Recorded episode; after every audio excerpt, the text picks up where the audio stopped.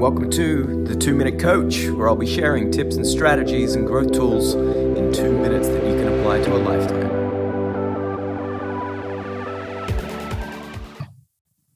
Patterns of fear. Again, linked to our previous data. If this is our normal default mindset, then this is what is going to prevent us from changing our beliefs, behaviors, and, and actions towards different outcomes. Poor systems I said, it's not about the goal setting itself, it's about the systems that you need around productivity, energy management, performance, accountability, production, time management that will get you to your goals differently. Acceptance. Acceptance is a big one. And this means that we're just happy to accept average. We're happy to be the status quo you accept averageness as being the norm because that's your circle of influence. This is the level of friends or family that you hang out with.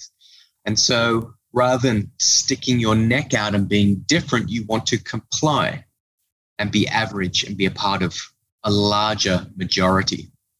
And the last one might be around confidence.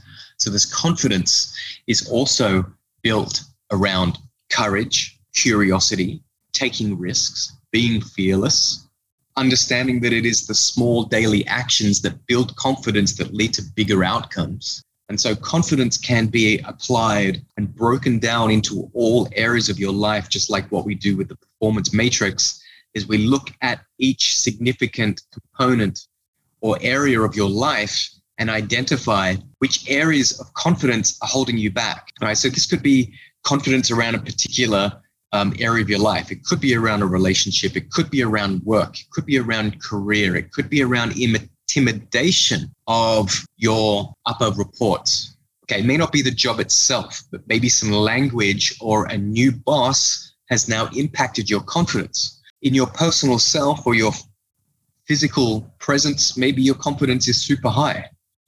So it's not just confidence in a general sense, you need to break down the details of confidence and where it applies, where it's been impacted. Is this a pattern of behavior that is new? Has it been the last recent years? Why has it changed? What do I need to do? What could I do differently?